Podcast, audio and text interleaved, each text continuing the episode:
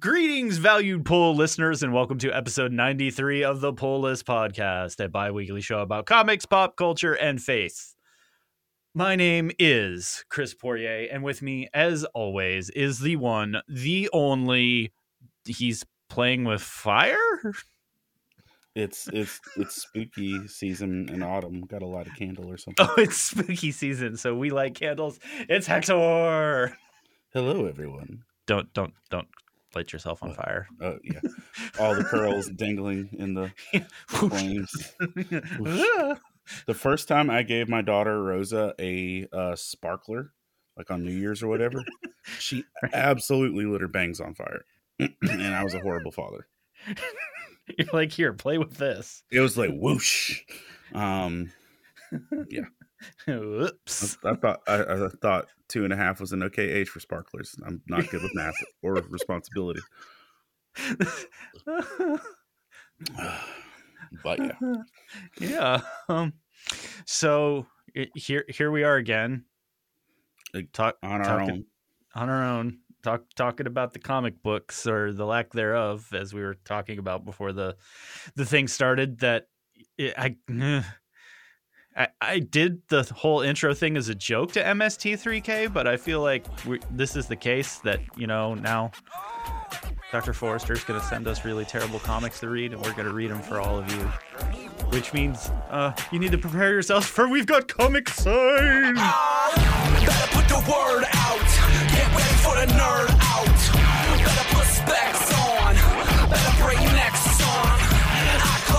cut checks for my expansion sets. They call me Obi Wan. Act like you know me, son. That could be an honest thing, though. Hold on. right I like the cut up your jib um, and the sound of your town. Um, what if, for the Pull List podcast, for one episode, we had our valued pull listeners um, mail us the worst comic they read? Oh wow! Or te- or just tell us, yeah. No, they could mail it to us because I ain't paying for back comics more than I already do. We will do this really cool idea for interwebs if you spend money. Well, You they've already spent the money if You can read it. to sign up. You you can sign up for our Patreon at. we'll, we'll pay for the shipping. You send us your bad comics, um, and they will just review the worst of the worst. Um, Ah. yes, you can mail us your terrible comics at whatever Chris's address is. And Wait.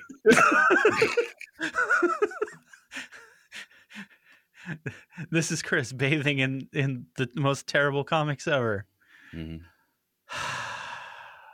Why? Well, on today's episode, at least, uh, I think we have a great show for you. I'm now I'm questioning everything. Uh, we're As gonna hit the should. yeah test everything and hold fast to what is good. yeah That's what the word of the Lord tells us. Bible moments with Hector. Welcome. Good morning. Ah, it's Chris and Hector in the morning. I still need to start community. What? We have to stop the podcast. What? What? I've never watched Community. Who are you? I know the one uh uh Christmas rap It's a good one though. and yeah, and that's about it. Rose and I keep talking about it, but we also started One Piece, so we're just kind of like in limbo. oh, so right in 13 years we'll get to it. Got it. Yeah, effectively. All right, that's fair. Well, you guys get to put up with us no matter what. You're welcome. In fact, I'm sorry. This this reminded me of an important fact that I would have otherwise forgotten. Do you know what this week is? No, We turned 5 years old this this week. really, Yeah. That's fantastic. Okay, technically it was like a couple days ago, but it's this week. Ha ha. Internet. Um 93 episodes in 5 years of you listening to Hector and I. That I don't know what that says about you, but it says something about us. I don't know what that is either.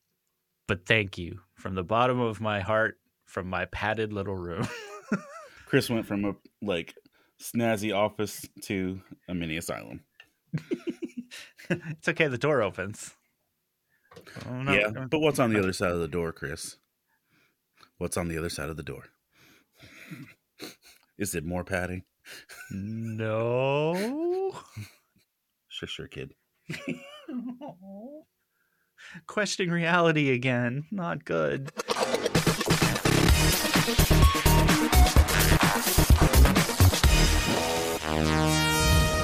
So, on that note, we should talk about some news. Yay, And if that felt like a really weird transition, you're wrong because if everything feels weird around you and you don't know what's going on, it probably means that DC is introducing more Elseworlds. wow, That was- that was butter smooth. Ooh, we planned Yo. that. Yes. Mm, so good. Five years later, we sound like we know what we're doing. Um, but yeah, 2024 apparently is the year of let's talk about Elseworlds again. Uh, New York uh, Comic Con occurred. Some comic book stuff actually got talked about. Congratulations. Um, but yeah, so I wanted to find it again. So Gotham by Gaslight, the Kryptonian Age is one of those Elseworlds. So we're revisiting. Um, Okay, interesting. So that's a thing. That's the least boring Gotham by Gaslight idea I've heard. right. Not really sure what it means, but here we are. Uh, Batman the Barbarian. Meh. Yeah. Uh, I feel like we got a good amount of that with the Bruce Wayne time jumping through space after Batman Rest in Peace. I'm sure that's probably where they got the idea from. But Dark Knights of Steel all winter. See, the Dark Knights of Steel book played out really well. I would check that out. It's got really cool. Batman Nightfire Sounds like a direct to video release in 1985. Okay. kind of looks set that way in key art as well. Uh, Green Lantern Dark. Just Okay. doesn't have the same ring to it after you've already been through Blackest Night. It's just like, right? It's like, hey, who turned the lights out darker? Um another sequel, DC versus Vampires World War V, will be 12 issues of Elseworld. See how long. The Green Lantern is going to be 7 issues. These aren't going to be short. Nightfire is 6. But Gotham by Gaslight, the Kryptonian Age is clearly the big one and it's going to be 12 issues. okay. So I hope y'all like some Elseworlds because that's what DC's getting you for for 2024 apparently. I'll, you know, enjoy walking past them on the shelf. Because they're all 7.99. What gives? Why? I, I'll enjoy walking past them on the shelf and saying that's a quaint idea. Probably taking a picture of a cover to send to someone relative, and then not buying that. womp womp. I would rather you make the world we're in good than live in a fictional fictional one. Okay, I think I see what you did there. Ah, but did I? Um, so yeah, if you're into that Elseworlds thing, there's lots of those potentially coming. It looks like I haven't heard event rumors for 2024 yet, so I'm sure there'll be something. It can't just be Elseworlds; it'll be something. Um, actually, related but unrelated. I feel like I need to mention this because I feel like either nobody's put it together or Marvel's pulling something on us. But going back to we talked about, I think it was last episode, Luke Cage and the gang war thing.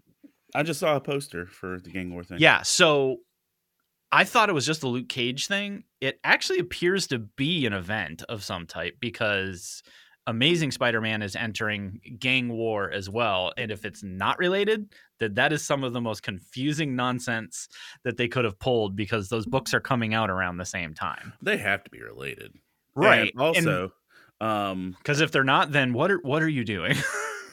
I'm just glad we have such original content because we go directly from Gotham War, which is you know what it is, Yeah. to oh look, they had a war. We have to have a war in our city. Ta-da! Wars. Um, yeah. So there you go. That's the thing. Hector and I do not read a lot of Spawn, however. Occasionally, but not a lot. I think I've done this more than once in the last five years, but we are here once again. Todd McFarlane is offering us 10, 1 0 new Spawn books next year. Like Not- Spawn one, not issues. 10 or ten different. Spawn no, 10 different Spawn books like they've been doing lately. of which I don't think anyone is reading because Spawn is one of the longest uninterrupted books outside of Savage Dragon. You're welcome. They're all at Image, by the way, um, because they don't renumber. But he's really gone on the. But here's 47 different versions of Spawn with 17 variant covers per issue. It's just that's a lot of Spawn. And some of you are all still out there waiting for a new Spawn movie. I'd watch a Spawn movie.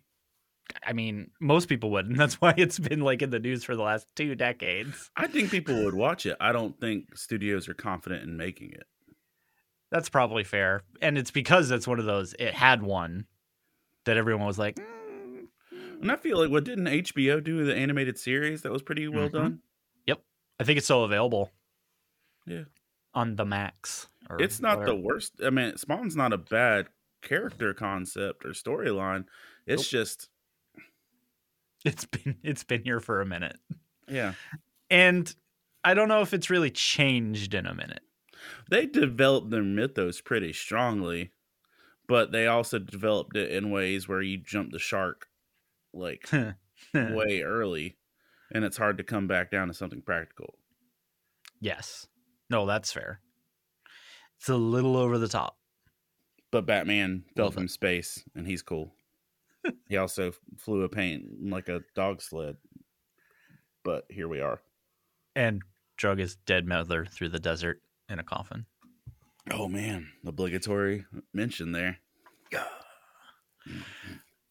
Do this all day. We apparently do. That's what the people come here for is to hear about Bruce Wayne's mommy problems. I was going to put in the news that apparently somebody in Gotham's going to release Batman's secret identity, but I feel like we've done this before and that that's not really news. I don't remember the last time it was public knowledge. Yeah, well, the short version of this story for the extra bits for everybody is apparently in the whole Red Hood abduction storyline. Apparently, either Hood ran his mouth or some other um, gang person that's been following him around did, and he's the one that figured it out and is going to say something potentially in the next two issues or so. Hmm. Yep, congratulations. It's Jason's fault. Mm, it's Vandal Savage's fault, but whatever. Well, continuing with my mind-blowingly amazing transitions. Batman 428. Do you know what that was? Yes, that was uh Kill Jason issue.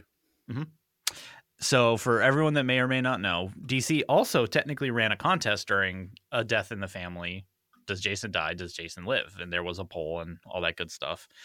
Do you know how close that vote actually was? Nine votes? No, it was 72, but still Okay. in terms of everything, that was very close. Um and this December, we are going to get a reissue of 428 with the unwritten ending where Jason lives cuz they produced both, but they never printed the second one. I've seen it, not like in physical form, but I think there was a documentary and they talked about um this is what would have happened and Yep. So they're they're going to they're calling it I forget what did they call it. There was a funny word. They're like it's a faux simile or something like that that's cute. instead of a facsimile. Yeah. I Um, I yeah, love it's a faux. Jason It's a it's a faux simile. So yeah, so we're so in December you get to see what happens if a bunch of you terrible, terrible human beings didn't vote for his bloody death at the hands of the Joker. You're all terrible. Just just saying. Um, I am a big Red Hood Jason Todd fan, and I can firmly say the best thing DC ever did for Jason Todd was to kill him. Eh, yeah, yeah. I'd And say that's a hot take, but is it? no, that's pretty accurate. And let's all just be super real. We wouldn't have Winter Soldier without Jason Todd. God bless you and your family. Uh, but my brother in Christ. I don't know, No, but also I'm not Winter touching that. Soldier was a direct rip off of Red Hood. No, that that checks out.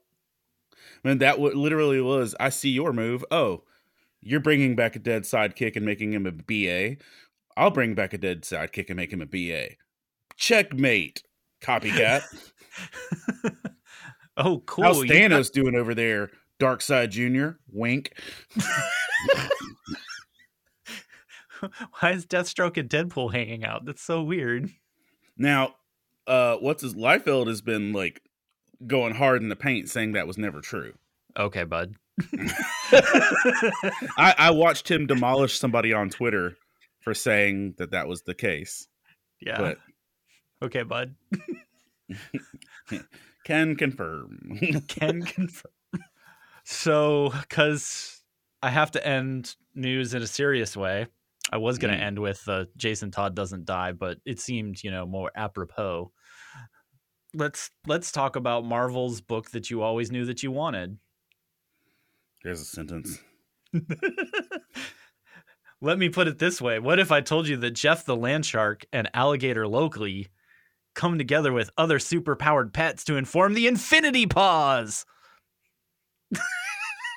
and if you're listening to us, you should find us on YouTube this week because that was great. Um, let's see. It's not the worst idea. I mean, I watch Super Pets in theaters, so whatever. That's fair, but let's see. I just want to make sure. Um, so alligator Loki, Jeff the Land Shark, which is amazing. Um, Lucky the Pizza Dog. Fair. Okay. Yeah, I originally thought they'd go Cosmo there, but nope, it's Lucky. Um, well, dude, Cosmo is not enjoyable or relatable as a character. He's more of a relic of a side piece. good dog.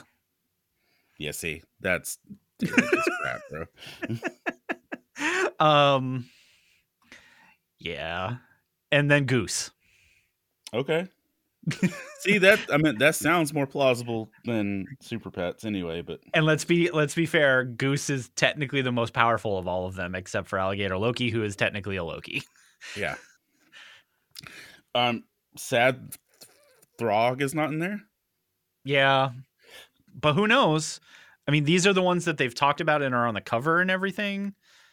Um I suppose anything is possible. There's so little information about it. All of your favorite Marvel pets in this giant crossover. Well, there's got to be more then because that's not my list of favorite pets from Marvel. Who are your favorite Marvel pets? I did, I mean, okay, Top three. Go. okay, I lied. Goose is probably in the top 3. Okay. Um, I like Cosmo, but old school Cosmo Okay. because he's dope. Um, Throg is probably in there, and it's not. It's not really fair to call him a pet.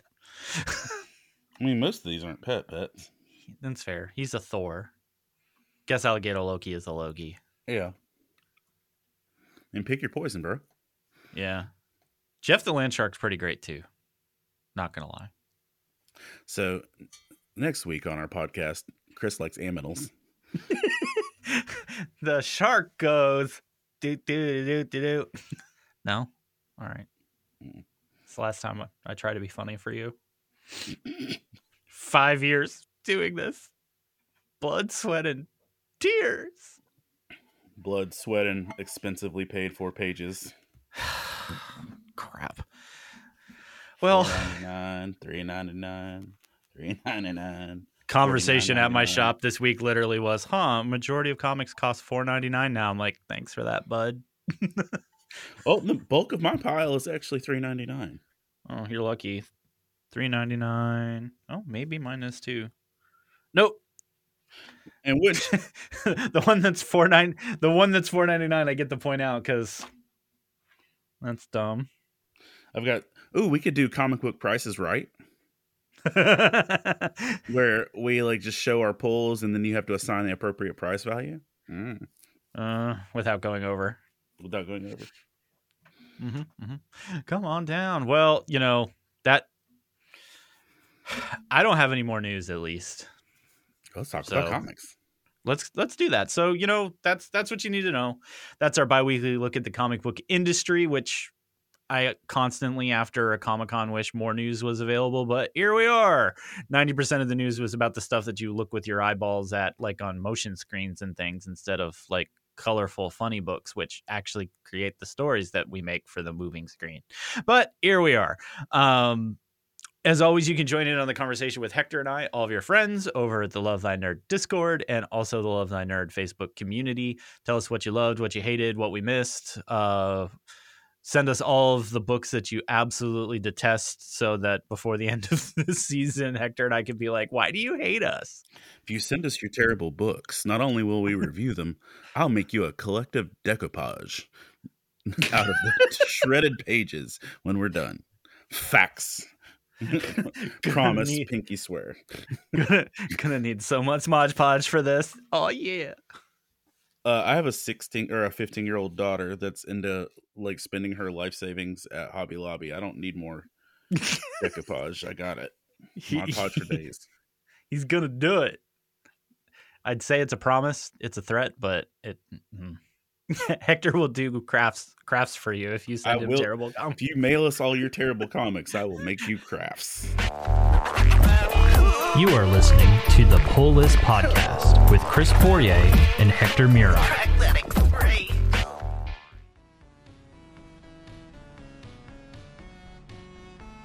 Hey fam, this is Hector Miray, and you're listening to Faith and Fandom 180 on LTN Radio. So this weekend, while I was at a Comic Con, uh, I saw a cosplayer dressed as Chopper from One Piece, and I thought it was absolutely delightful. Loved the cosplay, incredibly creative, and it was my favorite cosplay of the weekend. Um, I also like Chopper as a character, so that helps. Um, but one of the things I loved most about the whole experience is that as I was talking to this cosplayer, um, we are going back and forth talking about One Piece, about how Chopper should be done in live action, and all these things. And she asked me, "Well, who's your favorite One Piece character?" And I told her uh, it's between Chopper and Usopp. Currently, I'm not that far, only like 99 episodes deep. And so she says to me, "We'll choose between the two. And uh, I I landed on Chopper, and she'd asked me questions to make sure I was sure about that. So then she gave me a friendship bracelet that had a Chopper centric phrase on it. And what I didn't realize is that this young lady had made and was carrying like literally 1,000 One Piece friendship bracelets that she was just giving out to people that liked One Piece. But she wasn't just walking up and handing people bracelets of whatever. She would find out what was important to you, what you liked about the character, and why. And then she would find the bracelet that best fit why you liked the character. And I thought that was freaking brilliant because she put the work in to make sure I was getting the best experience. And I told her that. And I even drew a, a sketch to a little chopper to give her. Um, but it reminds me of this verse that Paul says in Colossians 4, verses uh, 5 and 6. He says, Be wise in the way you act towards outsiders, make the most of every opportunity. Let your conversation always be full of grace, seasoned with salt, so that you may know how to answer each one. The Apostle Paul says that in every situation, there's going to be a right way to answer, but we have to let our conversation be full of grace, seasoned with salt, that we actually have to know that how should we approach this specific conversation? Because things are going to be different, and when we take the time to learn what's the best way, the gospel goes out in the best way. If you'd like to learn more about Faith and Fandom, head on over to faithandfandom.org, where you can learn about our Comic Con ministry, podcast, memes, apparel, and book series. You can even read new chapters before they make it to the next book. I'm Hector Miray, and thank you for spending the last 180 seconds with me. You are listening the Pull List Podcast with Chris Fourier and Hector Miray.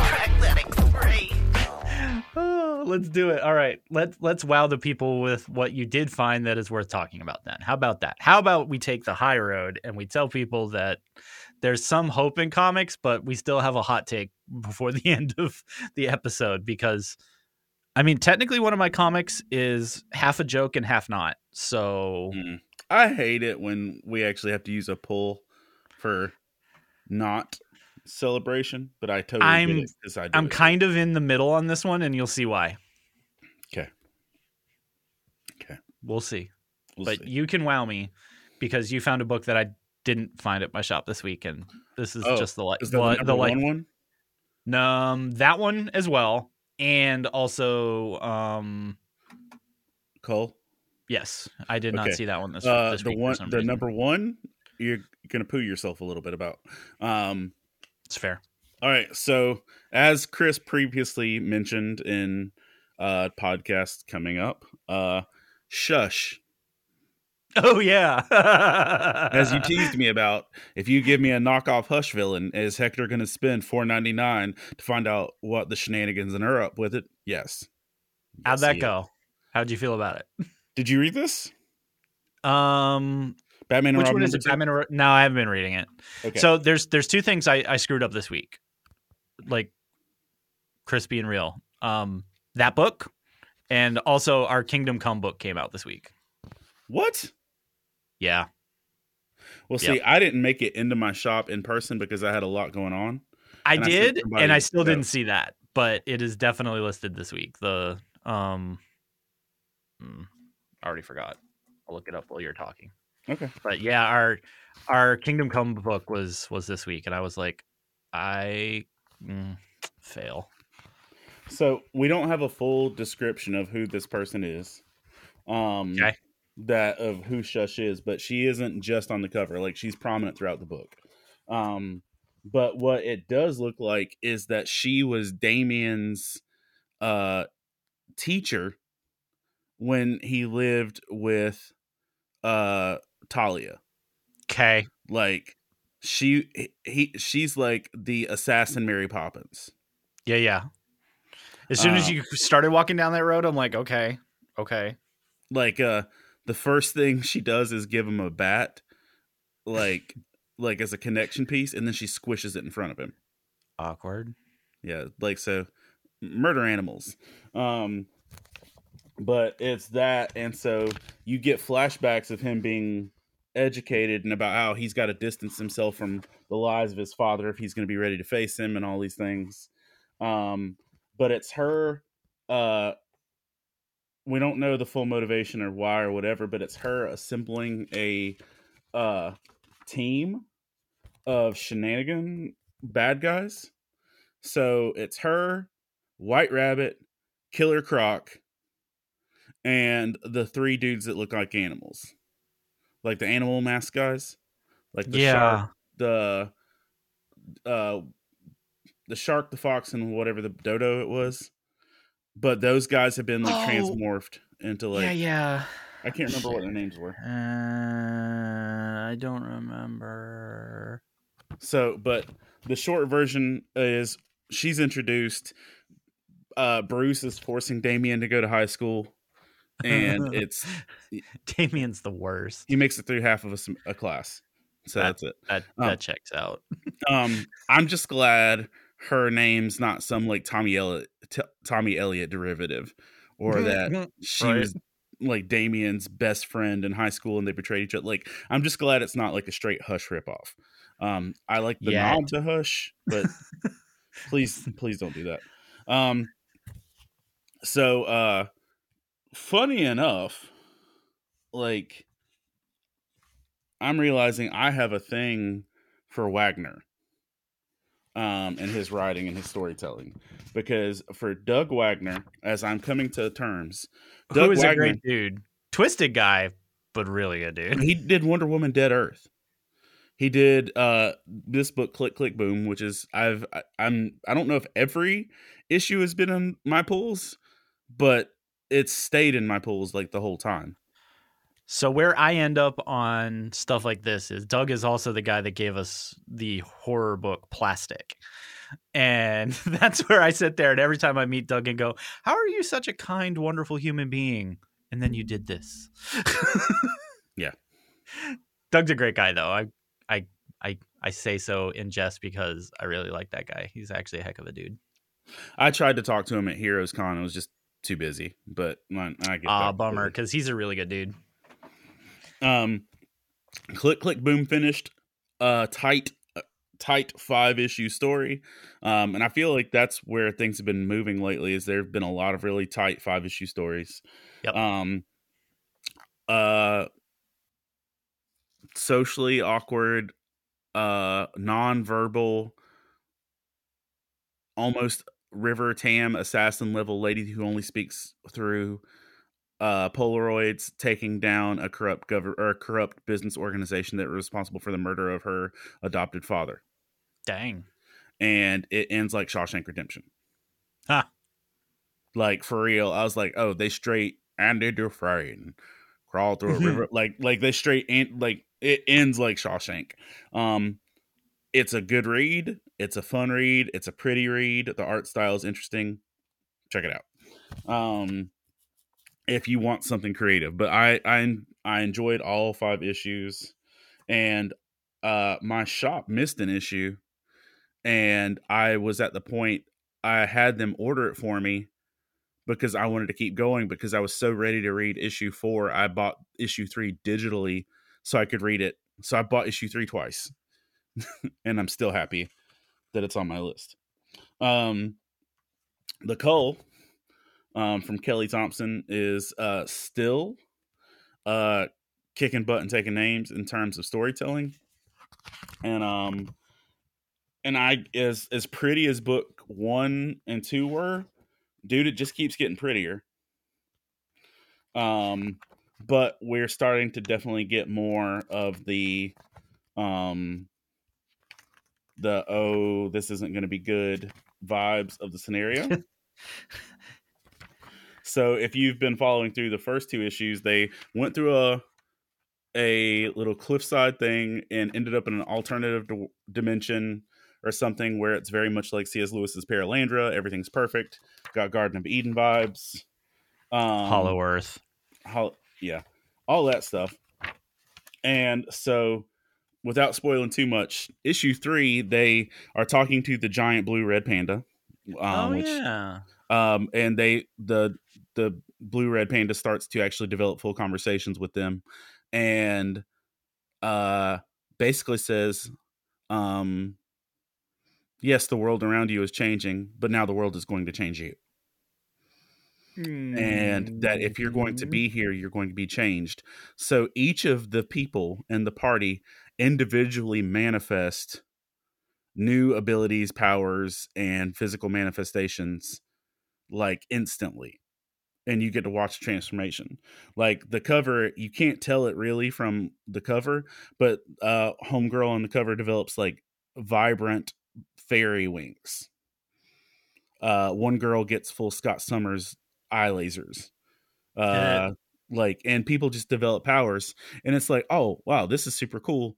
Um but then the one main girl the story's about, like the one main character girl, uh comes to the place where the blue panda looks at her and says, "You actually feel the darkness. You see the hurt, you see the pain, and you can't be here. You must be cold for the sake of the rest of us." And so, as long as they could find something positive and you're willing to be happy and accept what they give you, you get blessed. But if you actually are aware of pain and suffering in your life, you can't be around it because you'll bring everybody else down. And so then they go into attack mode. Hmm. And so all of a sudden you get to see it turn primal and an army of blue red pandas chase them out of the world. And so they go back through, and I don't know if they went back into their world or a different world, but where it, it kind of ends up with the issue is they escape back out through the portal. But then once they get to the real world, there's what looks like a giant person standing hunched over the city. Hmm. So uh apparently when they went in, something went out and Ah, shenanigans afoot. Shenanigans indeed. And then for my last pull, it's uh, you know, not my standard to do it, but uh I got the full trade paperback of Do a Power Bomb Okay. Mhm. um because I never could get the issues at my shop. Fair like enough. I got like issue two, one and two, and I never saw the book again. Even like I try and ask about it, but it just never happened. Um, you didn't touch this, did you? No, I heard lots of good things, but no. Um, first of all, it is very Wagner art. Um, in terms of uh, or Warren Johnson, sorry. Who did I say before? Wagner? Wait, they are different people. Mm-hmm. So Wagner didn't do uh Wonder Woman Dead Earth. Warren Johnson did Wonder Woman Dead Earth. That's my mistake. Daniel Warren Johnson is who I was talking about. Sorry, there were some W's. Said it.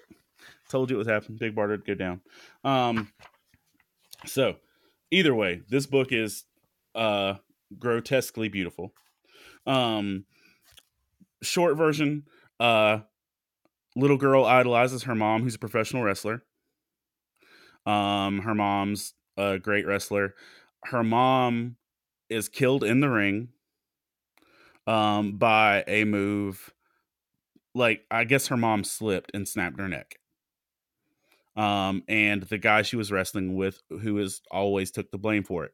Uh, what we don't realize until the next issue or so is the fact that the guy in the ring with her is actually her father, and he wore a Mm. mask, and he was that's why they were heel and uh, baby face together, is because that was their married shtick. Um, but they didn't want everybody to know they were married, but they worked together. Um, so he carried the weight his whole life raising his daughter that he was accidentally responsible for his wife's death. Little girl grows up. She wants to become a professional wrestler to be like her mom. And a demon, malevolent force, pinhead Loki, whatever you want to call him, pops Mhm. up and says, Hi, would you like a chance to bring your mom back? Um, and he's like, Cool. I'm an evil force. I was and they go they go they skirt the line real here as close as you can get without saying hi i'm satan um um and without to being super biblical. But they said i'm i you know i'm a malevolent force that tried to take over a celestial kingdom and i got banished and i'm stuck here and i can't go anywhere. Um so i found uh little entertainment and i've found professional wrestling and i really enjoy it. Um so they basically said Satan went to hell and fell in love with professional wrestling. And so for his That- own entertainment, he brings in uh professional wrestlers for competition uh from around the different universes. Wait, wait, And- wait, wait, wait. So now it's Mortal Kombat. Yes. it goes from this to more uh, Satan is running Mortal Kombat. Um with the with the stipulation whoever wins gets to bring one person back from the dead Uh, okay. because he was a necromancer as well. Um Oh. and so you've got uh, all these wrestlers from different worlds like gorillas, knights, different stuff. But apparently Earth is the only world where wrestling isn't real. Oh. okay. So for every other world, they're literally trying to kill you in everything they're doing. And Satan's like, that wrestling is fake. You guys are silly. And like just like shrugs it off. Um, and so this uh what the thing was though, Satan was looking for someone who also wanted that woman brought back as much. So her, her tag team partner in all this is her dad without knowing it's her dad. So it's a father daughter story. She hates him because she thinks he's just a murderer that killed her mom, not realizing it's dad until halfway through the book. Then it's family bonding, et cetera, et cetera, et cetera. They win the tournament so, through lots of reasons. And then the necromancer's like, psych, I can't really bring your mom back. I'm good, but I'm not that good. If I did, she'd be a zombie. Uh, so I know someone who can, who's an even bigger wrestling fan than me. Guess oh, who Oh, it is. Chris? I, I don't know. Guess who it is? I no. I refuse. No. Guess it. No. Guess it. Say the words. No. I It's- won't do it. It's God with a capital G. God is also in this book a professional wrestling fan. So much so that he has given himself a physical body so that he can be their final opponent. So it's a two way match against God. And uh it's never said, it's never said in print who the referee is. Do you want to know who the referee is? It's Jesus. That seems unfair.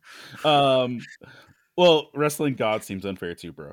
Um tell it to Jacob. does does he say does he say brother a lot? Um, you know what? Surprisingly, it, there's a lot of things in there. Um, but uh, I, I want to see if I can find a solid shot. We're gonna work this out, brother. But then, like it, uh, it really does boil down to. Hold on, see if I can get this shot right here. Look right there at the referee, and then the dude in white is God. Okay. and okay. they literally have a Jacob wrestling god moment, and like, and it's one of those situations. Like, it's not like crazy disrespectful or anything um, Right. to any theology other than like, I'm sure somebody thinks it is, but Oh, I'm sure.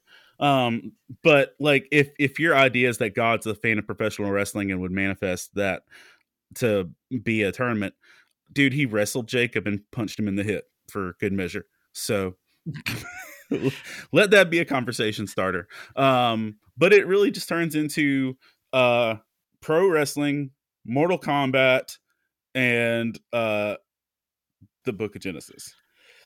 So God bless you and your family. That's do a power pump.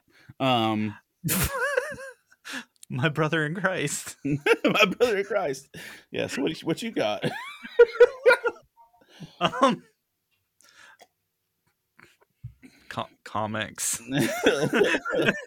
I, I, I do not have God wrestling in a Mortal Kombat tournament with his boy as his boy Jesus as as the ref. So, do I even have comics this week? do you even comic, Chris? yes, but uh, fine. Um, this little weirdo right here of the fish flies Ooh, Jeff Um, Lemire. from Lemire. He sounds like a comic upstart. Uh, Yeah, to the business. Sounds- sounds like a, a brand new upcomer. It's really creative. I hope his future's bright. It, well, it's mostly dark because he's back to doing his.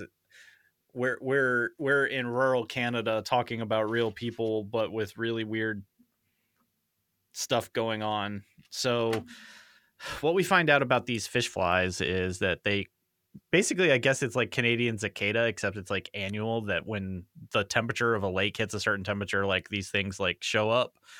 They literally live for two days and they die, and they just like coat everything. So Hmm. I was like, okay, so yeah. We do the cicada thing down here in, in America, but it's not like every year. This sounds terrible.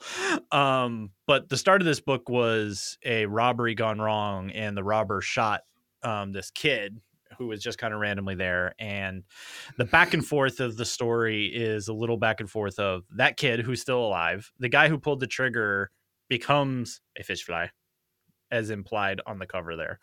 Um, so because he's injured too, so I'm still trying to do the unpacking of because you have to do this with Jeff stuff when he hits this level of how much of this is real, how much of this is the it's like a death throw type thing. Um because he's done this in other books where you're trying to figure out whether what you're looking at is really what you're looking at or if it is a much larger metaphor for something or is it both um so if you're in for something pretty but also is kind of having this conversation because a lot of this is the bad guy feels terrible because he didn't mean to shoot the kid. Like this is a dude was strung out did a bad thing was going to kill somebody for money but then when he accidentally shot a kid like he's all up in his own head over it um kind of thing. So there's lots of different things being unpacked. So if you liked jeff's earlier stuff like underwater welder this is feels a lot like that Every time I hear you say that, I'm like, you're making things up. But I know What? you're not. But Right. underwater welder. Underwater Welder is probably one of my favorite from from Lemire in terms of the imagery and everything. I've used that for uh, book discussions in faith circles and out of faith circles because it's really wild, kind of what's happening there. So Jeff makes you think about stuffs. Um, I have lots of thinkers, but it's because the thinkers came out back to back. But I mentioned Hexagon Bridge last time. And this apparently is only going to be five issues. And now that I know that, I'm even more fascinated by it because It I'm two in. seems like a lot, and it's not there yet. Well, this time went even further because now you find out that like the kid that was like bouncing between the different little universes at the end of the bridges is looking for his parents. So we knew that he was looking for somebody during the first book and at each of these places that appear to be collapsing and what we learn is that A it's his parents and B that they were looking for something as well. That part's not clear yet. That there's all this project of exploring all these different little kind of pockets of multiverse. Um, so to help him in his or her, no, it's her. Sorry, I got distracted.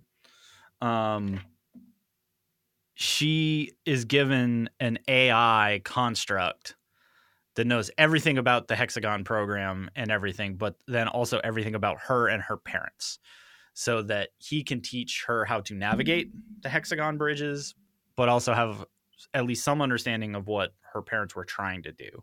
And this book is basically the introduction of this AI construct and training that they're doing together to attempt to be able to travel to all these other places. So there's little threads being pulled all the way through this book in terms of what's going on. But at the same time, you still are like, it's really pretty, but I don't know what's going on. And they also do this weird thing where they talk about dreams and i'm now having kind of this inception moment of they very purposely showed us something that they're like oh yeah that could have been a dream. Hold on what do you mean could have and there's these moments of when she sleeps that she gets information about these other worlds and i can't tell whether that's because she's special or because there is definitely this conversation about ai being inserted or X. Yeah, it's there's a lot going on there, but it's funny because you get this on the cover of this character with a polar bear strapped to their back, and it's just funny because the bear looks really defeated and is like, "What the what the heck is going on here?" Yeah. Um, and you find out that this is that this was a dream that she was having. And this is the this is the only time you see this, and but it's referenced later in the book, and I'm just like, okay, still super weird, but okay. So, Hexagon Bridge, you should read it. It's going to be short. I think it's going to be worth it. Local Man, I think Still I have put put everything here. Maybe the best superhero non-superhero book currently in print.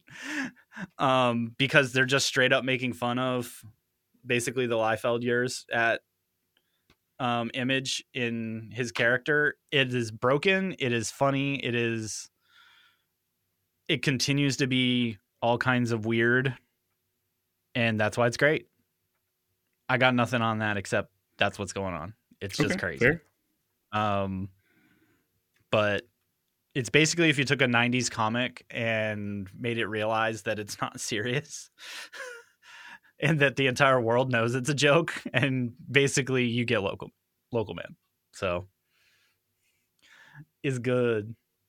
And then my last pick slash am I kidding pick is Justice League versus Godzilla versus Kong. Justice League versus Godzilla versus Kong because shameful plugs for things are now dead. And this is where we are. Because this wasn't all these IPs got slammed together over at IDW. This is a DC proper book crossed over with Legendary. I love me some kaiju. But this is weird. and Go the on. setup the setup is even weirder because Clark and Lois are finally going to get engaged. Like literally first page. On top of the Daily Planet, Clark's going to do the thing, gets down on a knee. Whoop. Isn't it beautiful?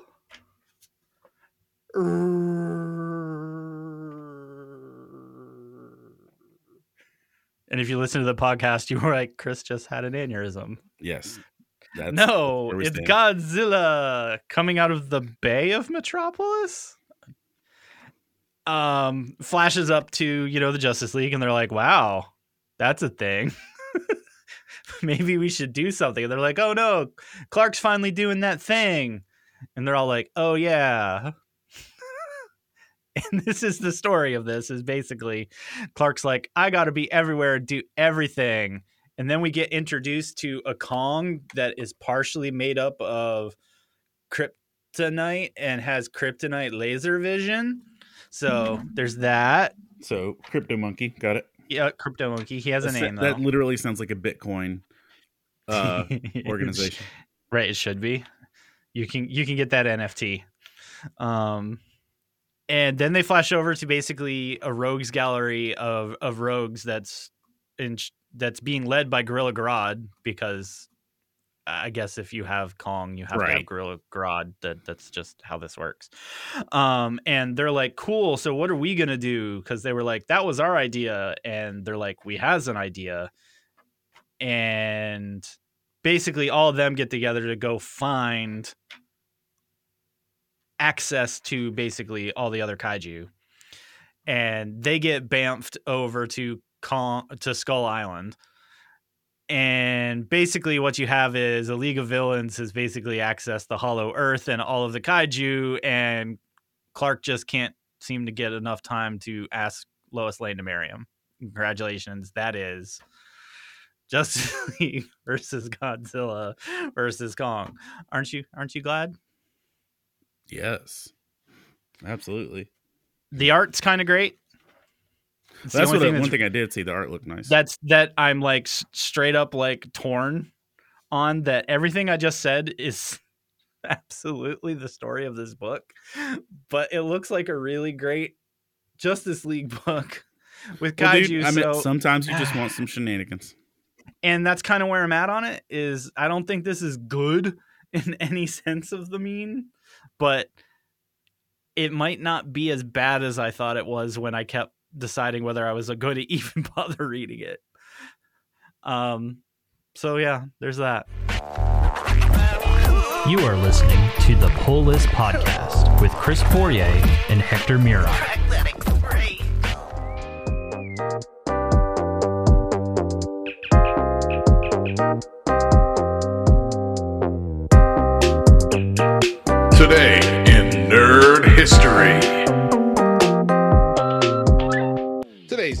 October 25th. In 1978, Halloween premiered in theaters. This is a classic slasher film about a masked killer who escapes from a mental institution and terrorizes a small town on Halloween night. In the year 2000, The Legend of Zelda Majora's Mask released in the US. This is a game about a young hero who travels to a parallel world and uses various masks to stop a mysterious and evil force from destroying it with a falling moon. For more nerdy facts about today's entries, visit lovethynerd.com slash nerd history. You are listening to the Pull List Podcast with Chris Fourier and Hector Miray. So what's what's your number one then? Because Okay, this is going to go in similar directions. Oh, not is it- quite. I was gonna say you you made the bad choice the good choice. No, um, this is straight up a good choice. It's uh so far it's a book narrated by Alfred. Okay. Um, and it for primary sakes and purposes deals with um Two Faces the villain. Surprise, surprise. Um, and I'll say this: remember how Harleen was like the best written Two Face we'd gotten in like adult comic lifetime? Like this uh might be one of the better visuals of Two Face since then. So check us out. Right, horror. E. Like it literally has like Lisa Frank level accent points, and where it looks like he's being graffitied on. Mira, mira, venga aquí. Look at the computers. So Oh, he's got crap. yeah. Um and so it like he's uh, telling that story, and then spoilers, it's also a Court of Owls story. So it is Court of Owls. Oh. It is uh, all of these things, but so where it turns into not just being a standard Batman book uh, with Court of Owls, one of the Talons shows up into the Owls base and kills all the Court of Owls. okay. Like all of them get murked. Um, and they get murked. So much for your big, scary, silent, secret organization. Yeah. And they get they get murked because deep within the Court of Owls, they were housing a weapon, a creature, um, that they wanted to be set free. That checks out. And that's it right there in the middle. You can see finally. Um and so the big secret organization big secret that the Court of Owls was housing deep down within its bunkers is that uh and again look at the two-face transition just like really well done there. Yeah. Um Oh yeah, that's cool. it looks like something like Heath Ledger would have painted. Um, uh, the big secret that's of what's down there is that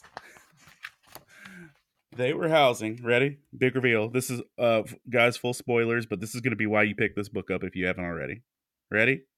What they were housing down there was Cthulhu Batman. what?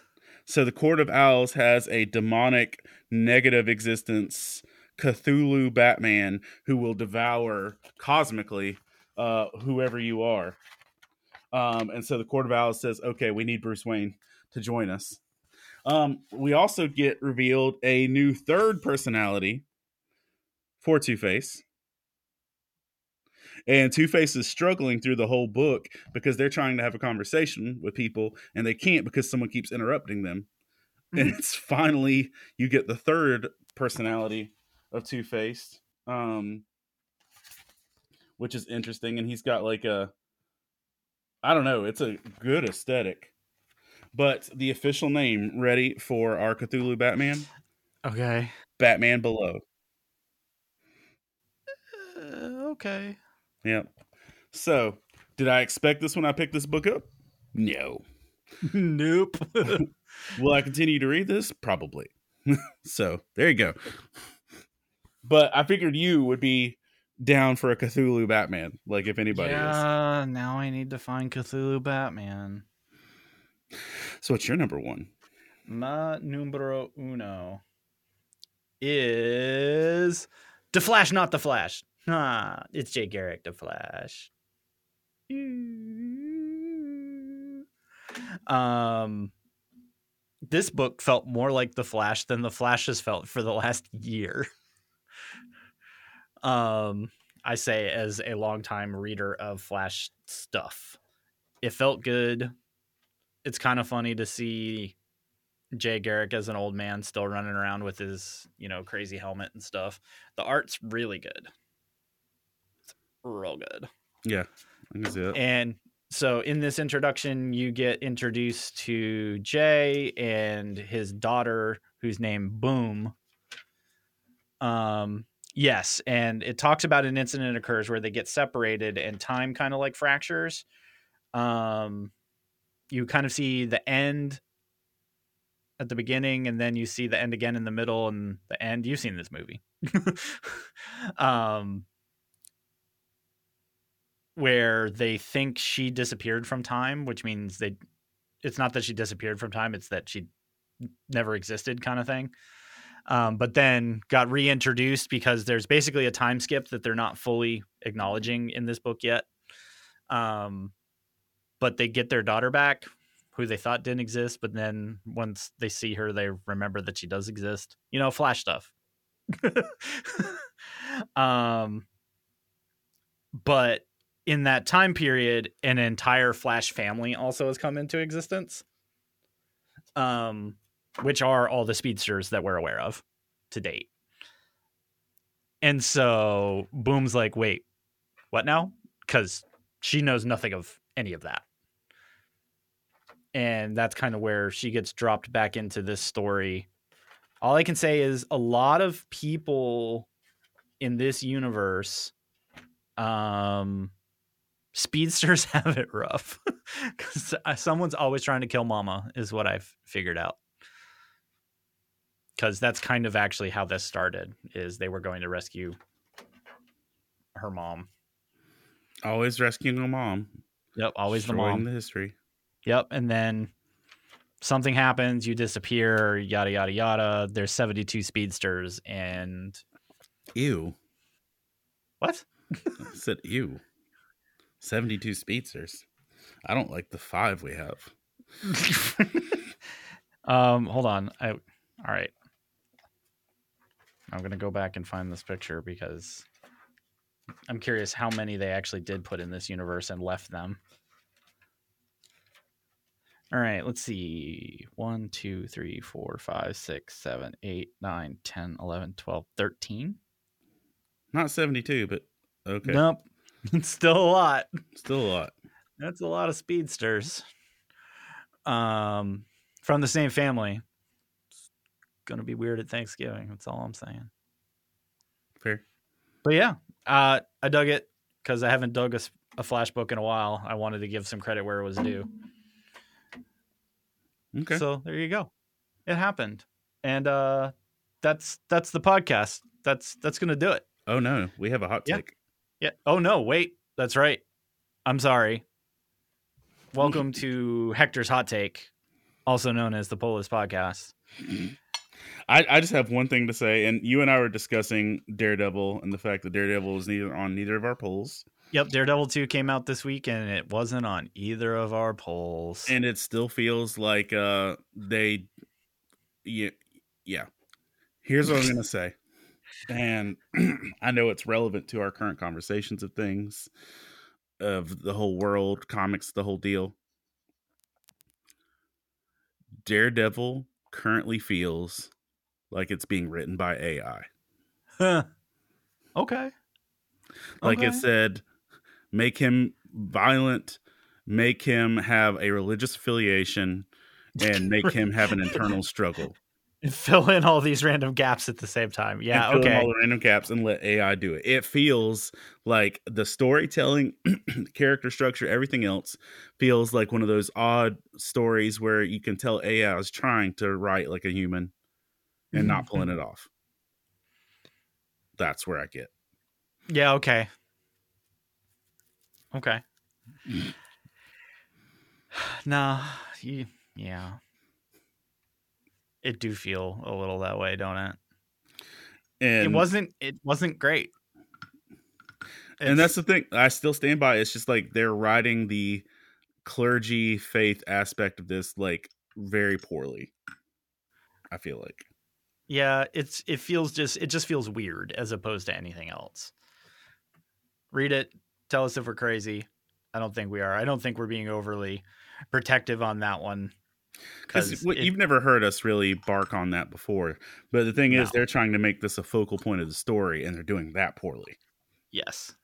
Yeah. When matt's main day job is that he's a youth minister at a uh, orphanage and you're doing it badly it's just like oh gross i'd rather you, you have him have a private belief that spills over occasionally than make it his vocation and he not be good at who he is Mm. razzle dazzle Razzle dazzle. This has been Hector's hot take on the Pull List podcast. not to be confused with Hector's hotcakes which can be found at a local gas station Ooh. Be on the lookout.